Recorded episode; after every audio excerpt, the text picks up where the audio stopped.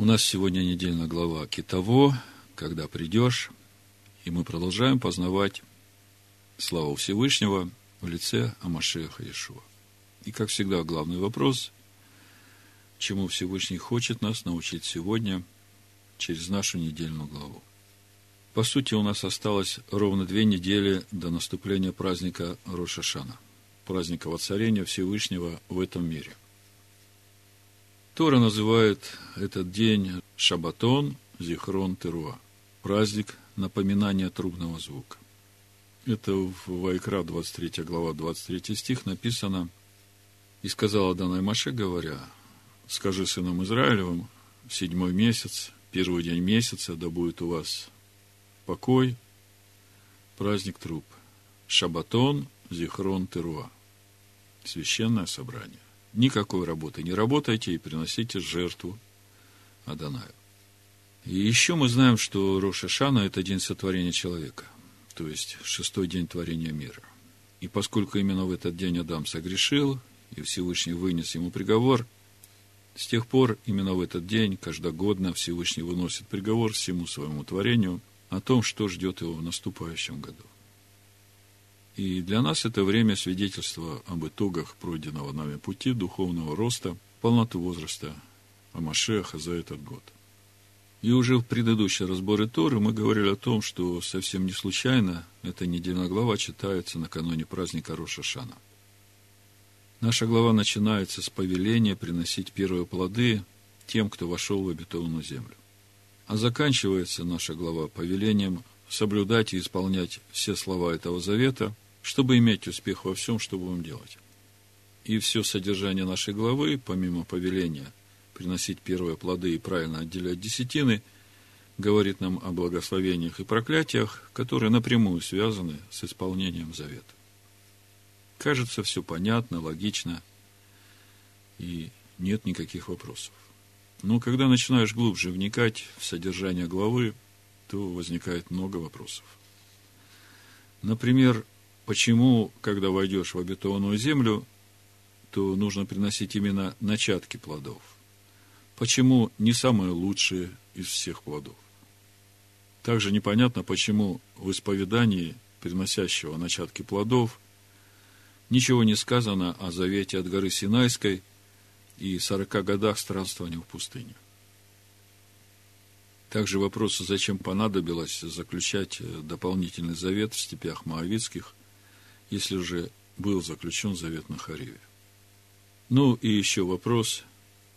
Маше говорит сынам Израиля, что до сего дня Всевышний не дал им сердце, чтобы разуметь, глаза, чтобы видеть, и уши, чтобы слышать, и вопрос, почему не дал. И как все это связано с названием нашей недельной главы «Ки того», когда придешь. Что Всевышний хочет нам сказать через эту недельную главу? Давайте начнем сначала и прочитаем о том, что говорит нам Тора о принесении первых плодов. И попробуем понять, почему Всевышний повелел приносить именно начатки. Почему не повелел приносить, к примеру, самое лучшее из всего урожая. В чем духовная суть этих начатков? Дворим, 26 глава, 1-2 стих написано. «Когда ты придешь в землю, которую Адонай Всесильный твой дает тебе в удел, и овладеешь ею, и поселишься в ней, то возьми начатков». В Торе написано «Велакахта ме решит». Всех плодов земли, которые ты получишь от земли твоей, которую Адонай Всесильный твой дает тебе, и положи в корзину, и пойди на то место, которое Адонай Всесильный твой изберет, чтобы пребывало там имя его. И мы знаем, что когда речь идет о плодах обетованной земли, то Тора нам говорит, что это всего семь плодов, и об этом сказано в книге Дворим, 8 главе. Прочитаю 7 и 8 стих. «Ибо Адонай Всесильный твой ведет тебя в землю добрую, в землю, где потоки вод, источники и озера выходят из долины гор, в землю, где пшеница, ячмень, виноградные лозы, смоковницы, гранатовые деревья, это уже пять, землю, где масличные деревья и мед, финиковый мед. Вот эти семь плодов. И в предыдущие разборы этой недельной главы мы говорили, что эти плоды обетованной земли указывают нам на дерево жизни, которое раскрывает нам полноту Духа Всевышнего. Об этом сказано в э, Ишаягу 11 главе с 1 по 3 стих. «И произойдет отрасль от корня Исеева, и ветвь произрастет от корня его, и почиет на нем духа Даная, дух премудрости и разума, дух совета и крепости, дух ведения и благочестия, страха Аданая. И страхом Аданая исполнится, и будет судить не по взгляду очей своих, и не по слуху ушей своих решать дела. Итак, наш вопрос. Почему Всевышний повелел приносить именно начатки? Как в Торе сказано, «Мэ решит». Почему не повелел приносить, к примеру, самое лучшее всего урожая? Ведь это достойно Всевышнего. Почему именно начатки? В чем духовная суть этих начатков? Мы всегда говорим о том, что Тора – это учение Всевышнего о свете, Ор, свет. Это детальный план сотворения человека по образу и подобию Всевышнего. А Всевышний, как мы знаем, есть свет, и в нем нет никакой тьмы, так сказано в первом послании Иоанна, первой главе, пятом стихе. И если Всевышний есть свет, и он хочет сотворить человека по своему образу и подобию, то это значит, что Всевышний хочет сотворить человека, сияющего светом Всевышнего. И тогда мы можем сказать, что Тора является пошаговой инструкцией по наполнению человека светом Всевышнего. И вот у нас приближается праздник Рошашана, куда мы должны прийти со свидетельством нашей новой природы в нас – которую мы обрели на пути познания славы Всевышнего в лице Амашеха Иешуа за этот год. И наша недельная глава говорит нам о том, что когда мы войдем в обетованную землю и поселимся в ней и овладеем ею, мы должны принести плоды, выросшие в этом году, мы решит из начала. И как мы понимаем, это все связано между собой, и мы сейчас посмотрим на духовную суть этих плодов, почему именно начатки нужно принести, или, как в Торе сказано, «мэ решит». Мы все знаем слово «решит», с этого слова начинается Тора. Она начинается словами «б решит», «бара Элохим», «эт ашамаем вэт аарец». Вы все знаете. То есть, э, это небо и эта земля, всесильный творит все это в решит, в начале, как переведено. И когда мы задаемся, в чем суть решит начало, в котором всесильный творит это небо и эту землю, то апостол Иоанн дает нам ответ э, в первой главе, в Евангелии от Иоанна, в первом стихе. Я прочитаю смысловой перевод этого стиха, то, как мне было открыто Духом в свое время. Значит, «В решит», «Б решит». Иоанн ведь иудей, он мыслит иудейскими категориями. В решит было слово. Слово Всевышнего. И слово было во всесильном. И всесильный был в этом слове. И если мы читаем Евангелие от Иоанна внимательно, то мы видим, как Ишуа снова и снова говорит ту же самую мысль. Филипп, разве ты не видишь, что я в Отце и Отец во мне? Или же в 17 главе «Я в них, и ты во мне, да будут совершены воедино». Значит, в решит было слово. Если в решит пребывает слово, а слово – это и есть образ и подобие Всевышнего, по которому он творит человека, то тогда сразу становится духовная суть э, этих плодов – которые мы должны взять из решит и принести в место, где пребывает имя Всевышнего, то есть в храм. И этим дать свидетельство того, что приносящий вошел в обетованную землю. Другими словами, всего один стих Торы, и в нем сходятся все наши понимания о полшекеля, суть Слова Всевышнего, которое мы положили в основание своего храма, то есть посеяли в свою душу, чтобы оно проросло – и с этого мы начинали свой исход из э, тесноты в Песах. И так каждый год. И вот сейчас, накануне праздника Рошашана, Тора нам говорит, теперь возьми то, что у тебя выросло из этого слова, и принеси во свидетельство. Всевышнему во свидетельство того, что ты уже вошел в обетованную землю и овладел ею и поселился на ней. С этим понятно. И это хорошо ложится на те откровения, которые уже дал нам Всевышний. Поэтому сегодня мы пойдем дальше. Мы сейчас посмотрим на ту исповедь, которую произносит принесший эти начатки. В этой исповеди есть один очень важный момент, который подтверждает наш вывод о том, что Всевышнему важны плоды, взятые именно из решит, мы решит. То есть Всевышнего интересует именно свидетельство нашей новой природы в нас, свидетельство того света, который мы познали в лице Машеха Ишуа, и об этом нам говорит Тора. Давайте прочитаем всю эту исповедь, которую произносит приносящий начатки всех плодов земли. Дворим 26 глава, буду читать со второго стиха. «То возьми начатки всех плодов земли, которые ты получишь от земли твоей, которую Адонай Всесильный твой дает тебе. И положи в корзину, и пойди на то место, которое Адонай Всесильный твой изберет, чтобы пребывало там имя его. И приди к священнику, который будет в те дни, и скажи ему, сегодня исповедую перед Адонаем Всесильным твоим – что я вошел в ту землю, которую Адонай клялся отцам нашим дать нам. Священник возьмет корзину из руки твоей и поставит ее перед жертвенником, Адоная Всесильного твоего. Ты же отвечай и скажи пред Адонаем Всесильным твоим. Отец мой был странствующий арамеянин. И пошел в Египет, и поселился там с немногими людьми. И мы понимаем, что речь идет об Иакове. И произошел там от него народ великий, сильный и многочисленный.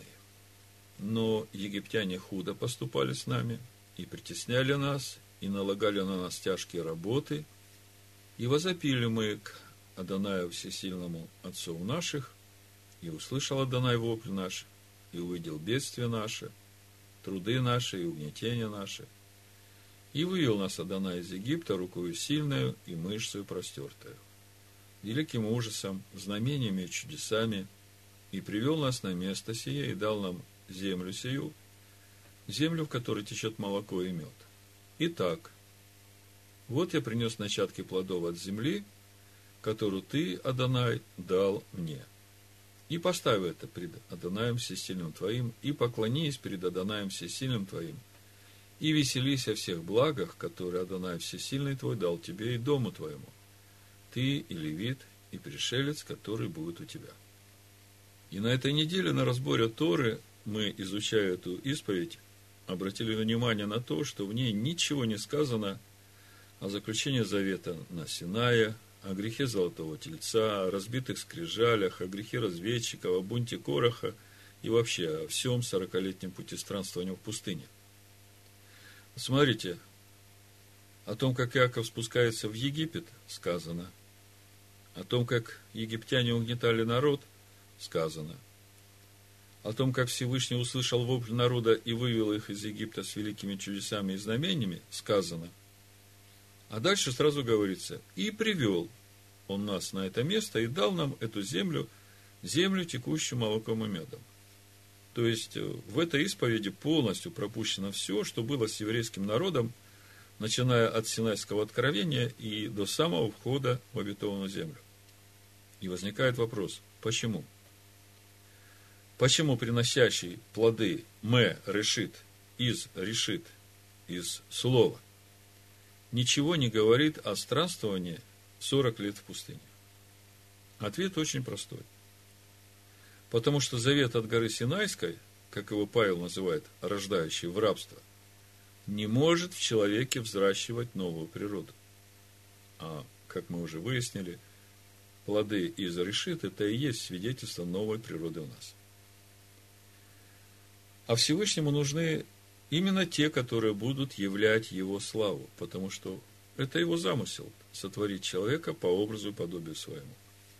И об этом мы можем прочитать в послании Галатов, 4 главе, с 21 стиха. Апостол Павел пишет, «Скажите мне вы, желающие быть под законом, разве вы не слушаете закона? Ибо написано, Авраам имел двух сынов, одного от рабы, а другого от свободной. Но который от рабы, тот рожден по плоти, а который от свободной, тот по обетованию. И в этом есть и насказание.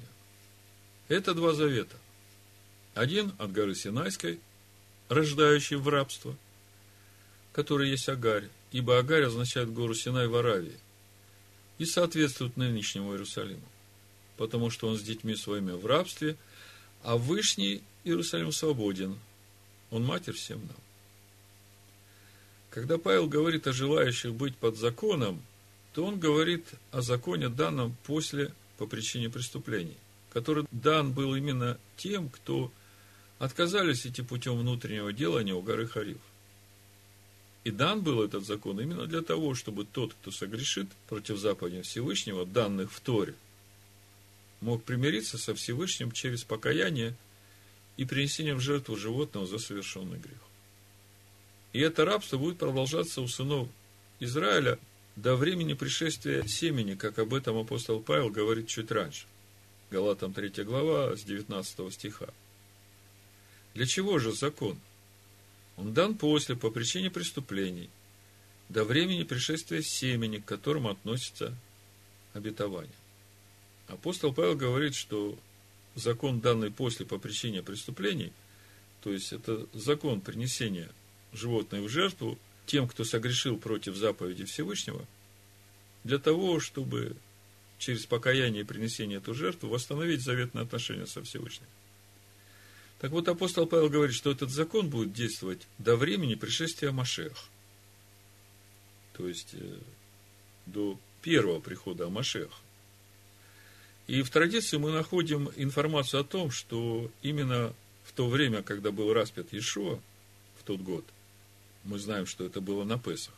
В праздник Йом-Кипур того же года красная шерстяная нить, которую вешали на воротах, отрезая часть этой нити от э, козла отпущения, уже больше не становилась белой. А это и есть свидетельство того, что закон принесения в жертву животных уже перестал иметь силу. Теперь оправдание для согрешившего приходит только через веру в искупительную кровь Амашеха Ишуа. Всевышний дал такое свидетельство. Дальше апостол Павел говорит, и преподан этот закон, который дан был после по причине преступления, через ангелов рукой посредника. Но посредник при одном, то есть при едином, не бывает. А всесильный один, един. То есть, Павел хочет сказать, что этот закон также дан от Всевышнего, и все духовные принципы, заложенные в него, действуют также через веру в искупительную жертву Ишуа Машеха. И поэтому этот закон не противоречит обетованиям Всевышнего о том, что всякий, идущий путем Авраама, обретет новую природу через познание Машеха Ишуа. И о Машех, живущий в нем, будет его оправданием. О чем он говорит дальше. Итак, закон противен обетованиям Всевышнего? Никак. Ибо если бы дан был закон, могущий животворить, то подлинно праведность была бы от закона. Но Писание всех заключило под грехом, дабы обетование верующим дано было по вере в Ишуа Машеха. Когда все это вместе складываешь, начинаешь понимать, что заповедь о принесении начатков говорит о том, что Всевышнего интересует наше свидетельство новой природы в нас. И это является свидетельством того, что приносящий вошел в обетованную землю, поселился в ней и овладел ей. В итоге мы можем видеть, что в Торе, в заповеди принесения начатков, уже заложен весь Новый Завет. И это вызывает огромную радость. Вы только подумайте, все содержание Нового Завета в Торе содержится в заповеди о принесении плодов из начала. Мы решит. Можно было бы сказать, что весь путь через пустыню можно считать потерянным временем но тот, кто так думает, глубоко ошибается. Мы только что прочитали у Павла, что закон, данный после по причине преступлений, дан самим Всевышним. Именно для того, чтобы мы, пользуясь этим законом, и имея уже совершенную жертву, могли прийти в полноту возраста Амашеха, как об этом пишет дальше апостол Павел в послании Галатам, 3 глава, 23-24 стих. А до пришествия веры мы заключены были под стражей закона – до того времени, как надлежало открыться вере. Итак, закон был для нас детоводителем к Машеху, чтобы нам оправдаться верою. Под пришествием веры такой э, термин Павел вводит. Он имеет в виду новую природу в нас через познание Машеха Ишуа. И об этом он говорит дальше.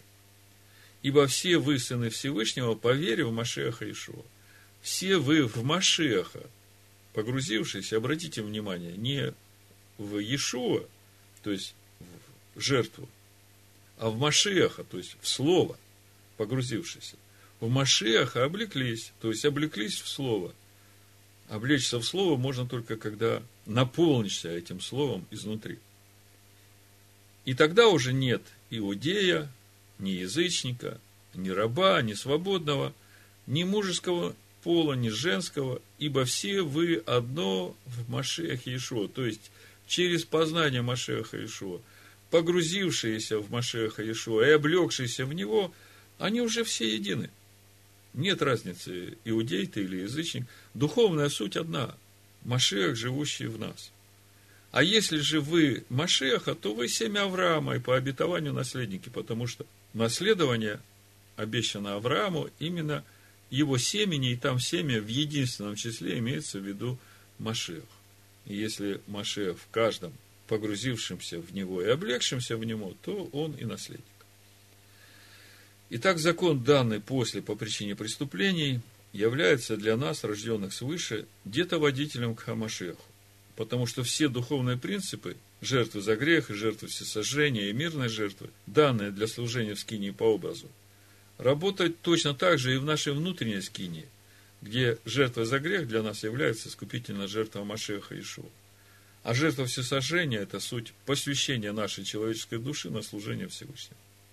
А в итоге, как пишет апостол Павел в послании римлянам, конечная цель Торы – это и есть Амашех к праведности всякого верующего в Него. И в этом вся суть оправдания верой, того понятия, которое Павел вводит в послании Галатам. Римлянам 10 глава 4 стих написано, потому что цель Торы – Машех к праведности всякого верующего. Подводя итог началу нашего разбора недельной главы Китово, мы видим, что она не случайно читается накануне праздника Рошишана. Мы видим, что заповедь о принесении начатков говорит нам о том, что Всевышнего интересует наше свидетельство новой природы в нас – и это является свидетельством того, что мы вошли в обетованную землю. И можно было бы на этом закончить проповедь, но у нас по нашей недельной главе есть еще один очень важный вопрос. Маше говорит сынам Израиля, что до сего дня Всевышний не дал им сердце, чтобы разуметь, глаза, чтобы видеть, и уши, чтобы слышать. И это как-то совсем не связывается с духовным пониманием заповеди о принесении начатков. То есть, как может принести духовные начатки, как свидетельство того, что он вошел в обетованную землю, тот, кто не имеет рожденного свыше сердца, не имеет вот этой способности видеть духовными глазами и слышать то, что Дух говорит в сердце. Давайте прочитаем конец нашей недельной главы Китовой и попробуем разобраться с тем, что Тора нам этим хочет сказать.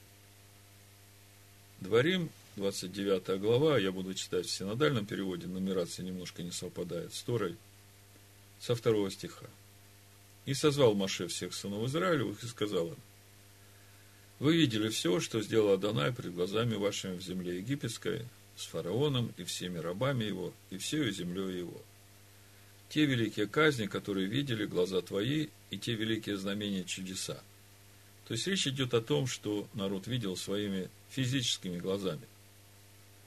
И дальше Маша говорит, но до сего дня не дал вам Адонай сердце, чтобы разуметь, очей, чтобы видеть, и ушей, чтобы слышать.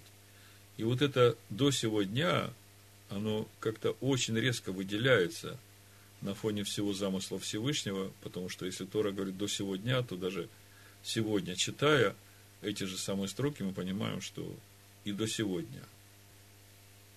Почему вопрос?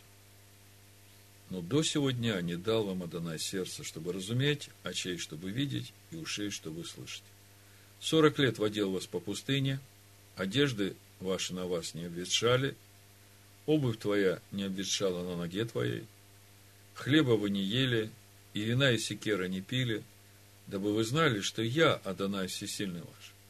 И когда пришли вы на место сие, выступил против вас Сигон, царь Сивонский, и Ог, царь Вассанский, чтобы сразиться с нами. И мы поразили их, и взяли землю их, и отдали ее в удел колену Рувимову и Гадову, и половине колена Минаша.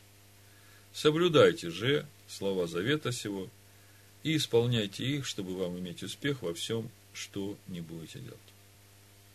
Так вот, возвращаясь к этому четвертому стиху, в Торе это третий, но до сего дня не дал вам Адонай сердца, чтобы разуметь, очей, чтобы видеть, и ушей, чтобы слышать. И читая эти строки, сразу вспоминаешь то, что Ишо говорит своим ученикам. Это Матвея, 13 глава. Я буду читать с 8 стиха, там перед этим идет притча о семени. И с 8 стиха написано, «А иное упало на добрую землю, и принесло плод. Одно во сто крат, а другое в шестьдесят, иное же в тридцать. Кто имеет уши слышать, да слышит. И приступив, ученики сказали ему, для чего притчами говоришь им? Он сказал им в ответ, для того, что вам дано знать тайны Царствия Небесного, а им не дано. Ибо кто имеет, тому дано будет и приумножится, а кто не имеет, у того отнимется и то, что имеет. Потому говорю им притчами, что они, видя, не видят, и слыша, не слышат, и не разумеют. И сбывается над ними пророчество Ишаягу, 6 глава, 9-10 стих, который говорит, «Слухом услышите и не уразумеете, глазами смотреть будете и не увидите, ибо огрубело сердце людей сих, и ушами с трудом слышат, и глаза свои сомкнули, да не увидят глазами, не услышат ушами, и не уразумеют сердцем, и не обратятся, чтобы я исцелил их. Ваши же блажены очи, что видят, и уши ваши, что слышат, ибо истинно говорю вам, что многие пророки и праведники желали видеть, что вы видите, и не видели, слышать, что вы слышите, и не слышали. А если мы вспомним о том, что Иешуа сказал Петру на вопрос, за кого они его почитают, то тогда становится понятно, почему Маша так сказал.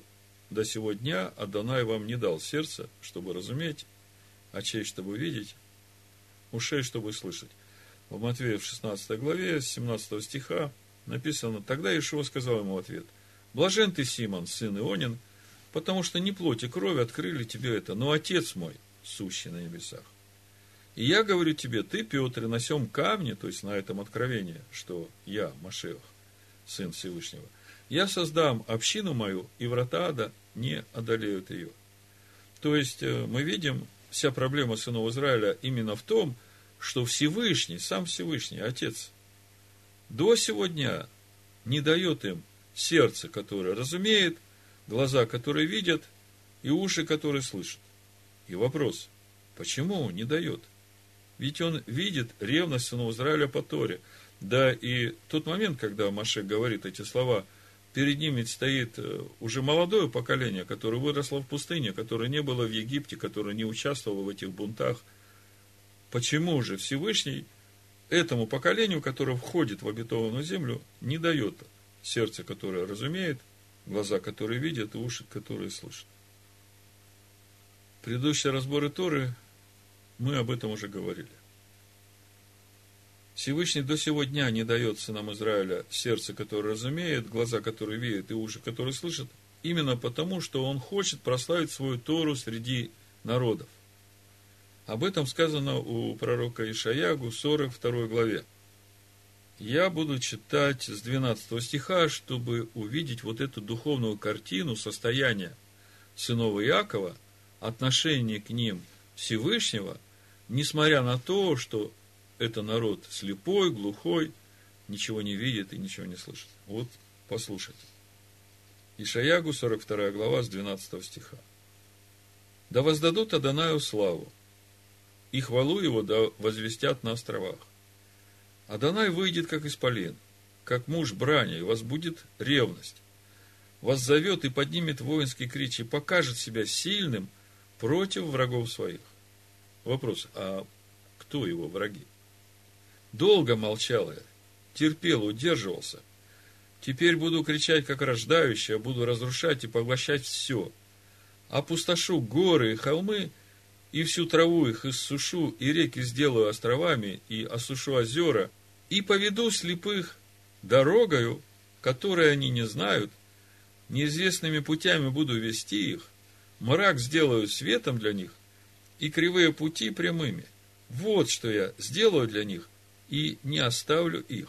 То есть, вот то, что было перед этим, что Всевышний покажет себя сильным против врагов своих, к Иакову не имеет никакого отношения. В это же самое время, когда он будет разбираться со своими врагами, будет разрушать и поглощать все, в это же самое время он поведет слепых дорогой, которые они не знают.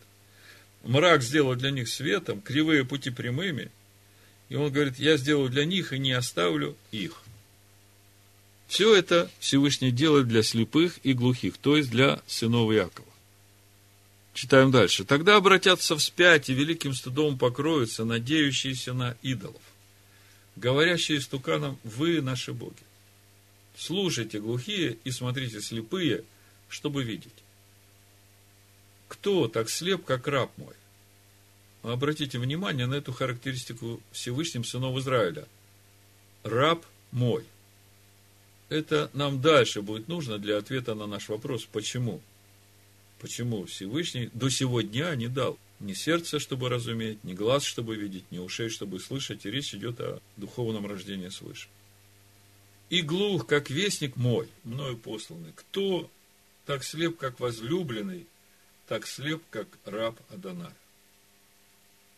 Ну, мы видим отношение Всевышнего к, к слепому и глухому своему рабу возлюбленный, им посланный, вестник. Интересно, вестник чего? Посланный куда и для чего? Если сейчас речь идет о том, что Всевышний уже собирает их и ведет дорогой, которой они не знают, и тьму делает для них светом, и в это же время все горы и холмы, э, озера делает безводными, то есть все разрушает. Ты видел многое, но не замечал. Уши были открыты, но не слышал. Адонаю угодно было ради праведности своей возвеличить и прославить Тор. Это место мы много раз комментировали. Мы видим, что именно ради прославления Торы до сего дня Всевышний не дает сынам Израиля сердце, чтобы разуметь, глаза, чтобы видеть, и уши, чтобы слышать. Дальше читаем. Но этот народ разоренный и разграбленный, это речь идет о сынах Иакова. Все они связаны в подземельях и сокрыты в темницах. Сделались добычей и нет избавителя. Ограблены, никто не говорит «отдай назад». Кто из вас преклонил к этому ухо? Вникнул и выслушал это для будущего. Как мы видим, все это Всевышний делает ради тех народов, среди которых будет рассеян этот народ. Всевышний сейчас обращается ко всем этим народам, где рассеяны сыновья Иакова, и задает им вопрос. Вы же все это видели. Неужели вы не задумались о том, почему это произошло и что это значит для вас? Кто предал Иакова на разорение и Израиля грабителям? Не Адана ли, против которого мы грешили? Не хотели они ходить путями его и не слушали закона его. И он излил на них ярость гнева своего и лютость войны. Она окружила их пламенем со всех сторон – но они не примечали, и горело у них, но они не уразумели этого сердца. То есть, с одной стороны, мы видим, что раб Аданая, сыновья Израиля, слепы и глухие ради того, чтобы народы увидели важность Торы для всех живущих в этом мире.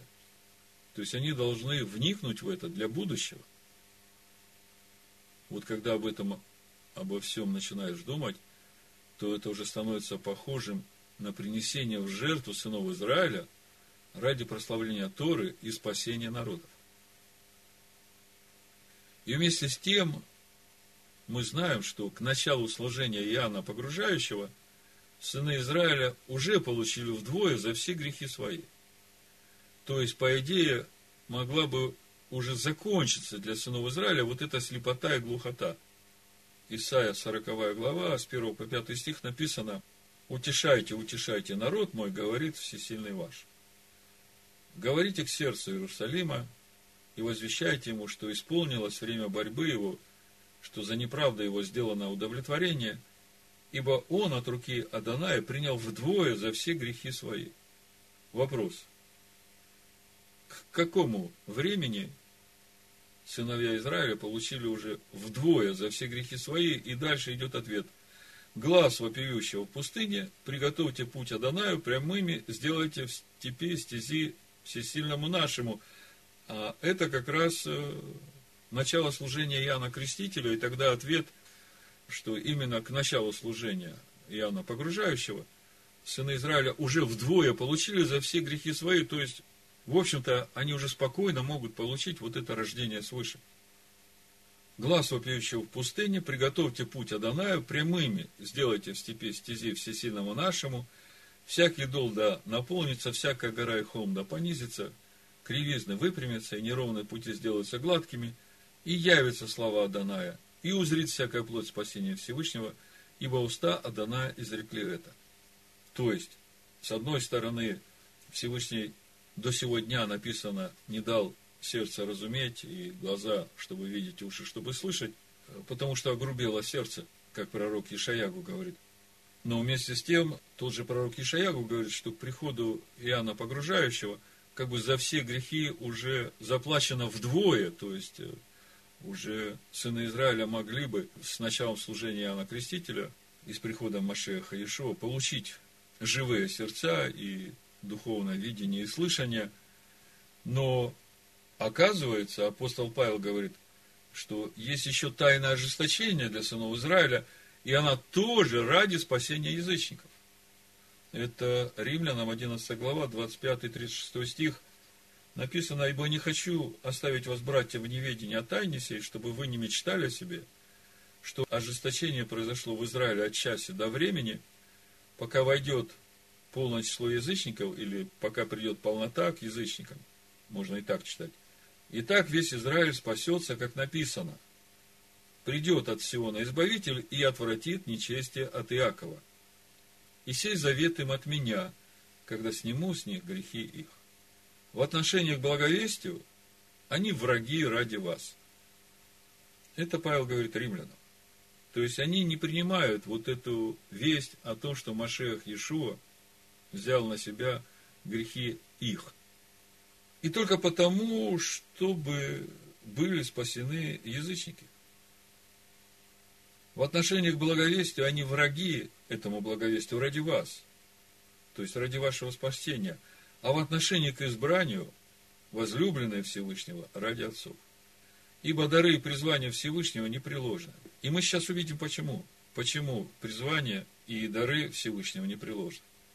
Как и вы некогда были непослушны Всевышнему, а ныне помилованы по непослушанию их, так и они теперь непослушны для помилования вас, чтобы и сами они были помилованы.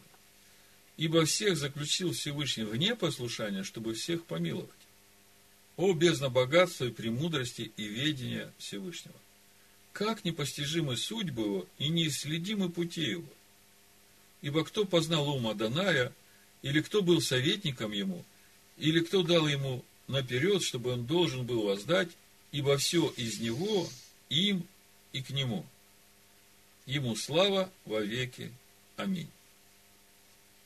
Вот проповедь я так и назвал. Ибо все из него, им и к нему.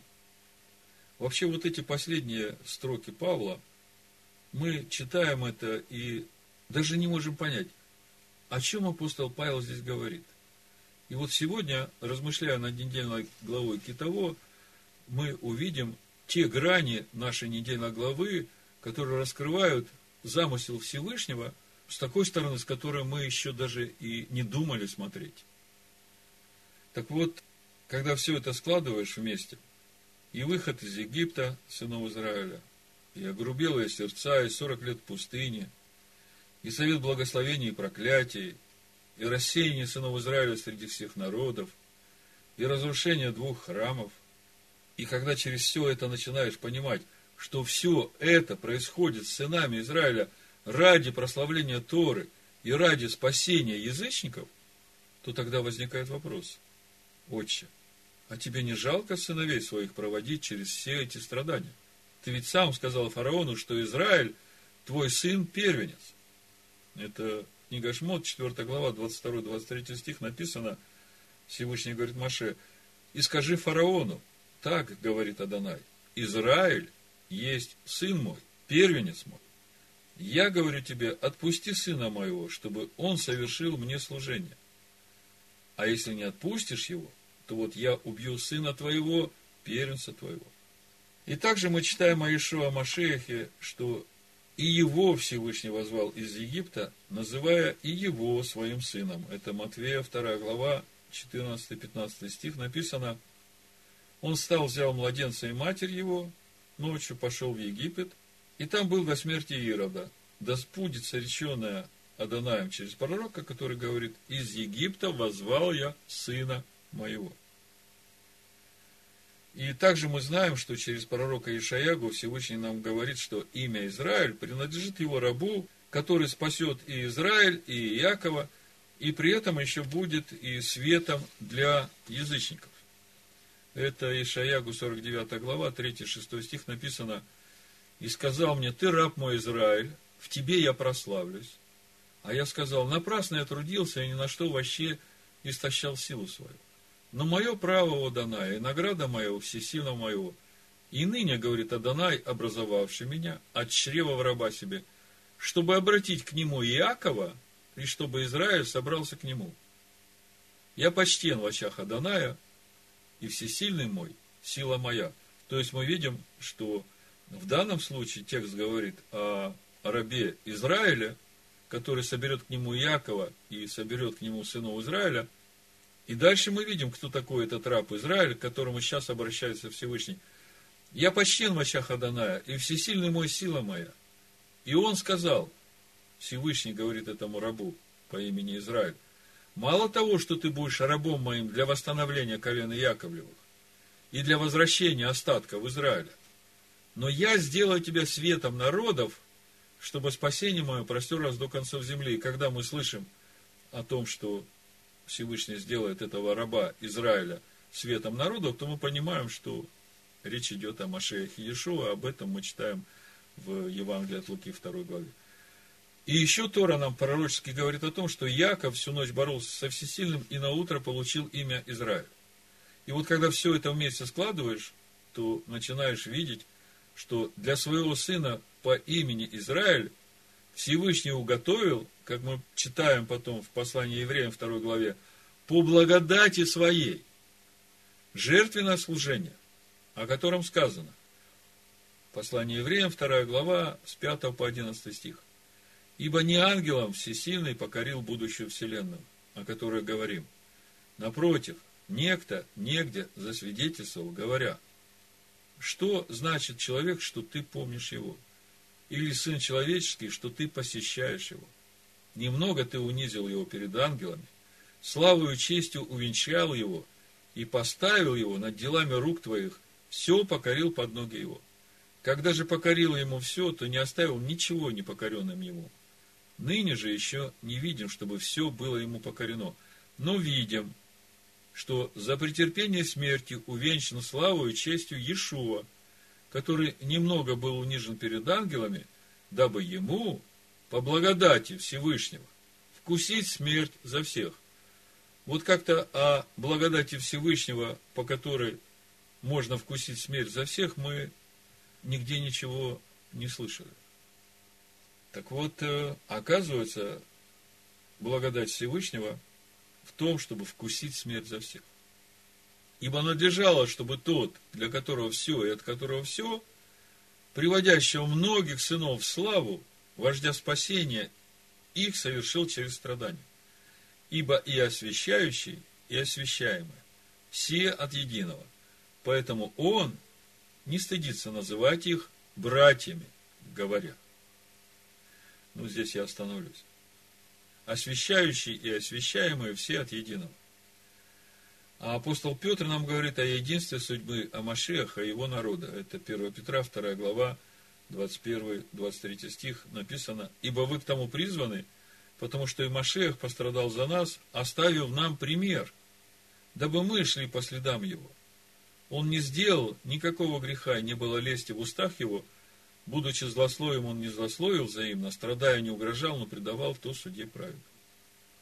Вот когда все это складываешь, тогда немножко начинаешь понимать то, что сказал Павел в конце 11 главы послания римлянам.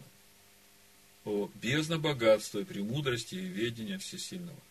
Как непостижимы судьбы его, неисследимы пути его, ибо кто познал ум Адоная, или кто был советником ему? Ибо кто дал ему наперед, чтобы он должен был воздать?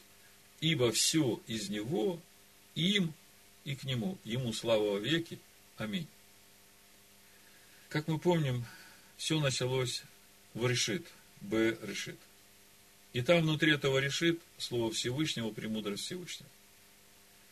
И еще до создания пылинок этой вселенной сыны человеческие радовались на кругу жизни вместе с этой премудростью, как мы читаем в притчах 8 главе. С 26 стиха написано – когда еще он не сотворил ни земли, ни полей, ни начальных пылинок вселенной. Когда он уготовлял небеса, я была там, когда он проводил круговую черту по лицу бездны, когда утверждал вверху облака, когда укреплял источники бездны, когда давал море устав, чтобы воды не переступали пределов его. Когда полагал основания земли, тогда я была при нем художницей, и была радостью всякий день, веселясь пред лицом его, во все время веселясь на земном кругу его, и радость моя была сынами человеческими. Это все было в решит. И вот сейчас, накануне праздника труп, Шабатон Зекхрон Теруа, Всевышний говорит нам, возьми из решит, мы решит, плоды, и принеси их на место, где пребывает имя Адоная. И это будет вам свидетельством, что ты вошел в обетонную землю, овладел ее и поселился на ней. И когда задаешься вопросом, а какие же плоды могут принести те, которые по благодати Всевышнего до сегодняшнего дня и слепые, и глухие, и при этом остаются верными Торе? То ответ мы находим в 125-м псалме по синодальному переводу. Вот вы послушайте. Песнь восхождения. Когда возвращал Адонай плен Сиона, мы были как бы видящие во сне. Тогда уста наши были полны веселья язык наш пение. Тогда между народами говорили, велико сотворил Адонай над ними. Велико сотворил Адонай над нами, мы радовались.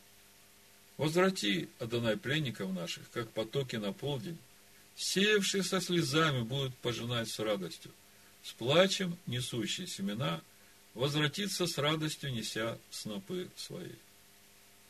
Вот такой урожай, вот такой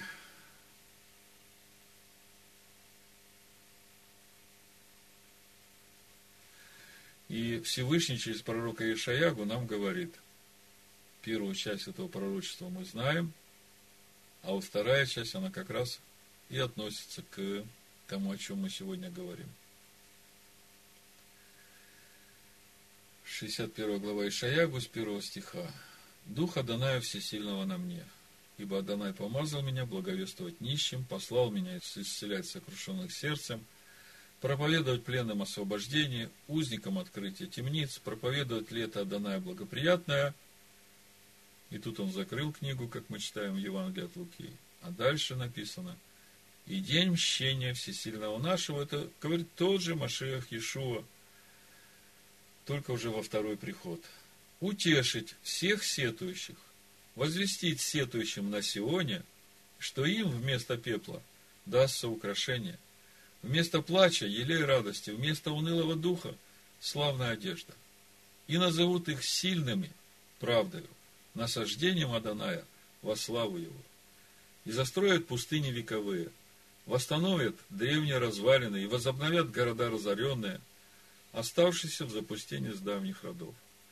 И придут иноземцы и будут пасти стада ваши, и сыновья чужестранцев будут вашими земледельцами и вашими виноградарями а вы будете называться священниками Аданая, служителями Всесильного нашего будут именовать вас.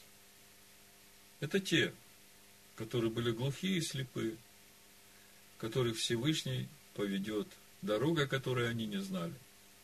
и тьму для них сделает светом. А вы будете называться священниками Аданая, служителями Всесильного нашего будет именовать вас. Будете пользоваться достоянием народов и славиться славой их. За посрамление вам будет вдвое. За поношение они будут радоваться своей доле. Потому что в земле своей вдвое получат, веселье вечное будет у них. Вот когда читаешь о посрамлении, о поношении, то понимаешь, что действительно до прихода Иоанна Погружающего сыны Израиля уже вдвое получили за все грехи свои. А с этого времени, когда Всевышний приносит их в жертву, как агнцы ведет на заклание, рассеяв их среди народов, ради того, чтобы народы увидели важность Торы, ради того, чтобы народы познали эту Тору. Вот за все это их поносят, посрамляют, гонят, убивают. И Всевышний говорит, вот за все это земле своей вдвое получат. Веселье вечное будет у них. Ибо я, Адонай, люблю правосудие, ненавижу грабительство с насилием, и воздам награду им поистине. И завет вечный поставлю с ними, и будет известно между народами семя их, и потомство их среди племен. Все видящие их познают, что они семя благословенное Адонаем. Радостью будет радоваться об Адонае.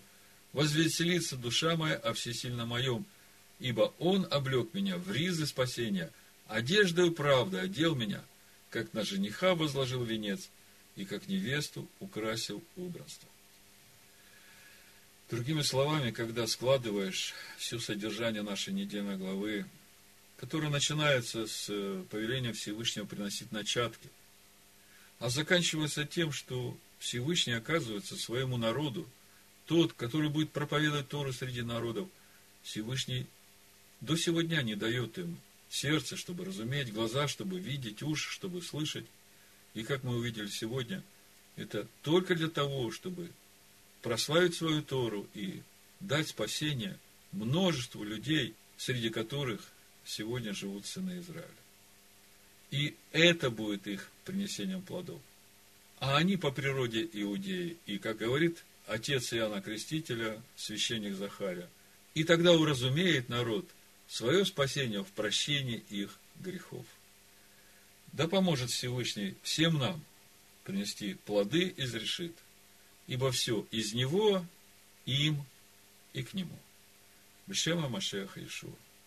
Амин. Амин. Амин. Амин. Амин. Амин.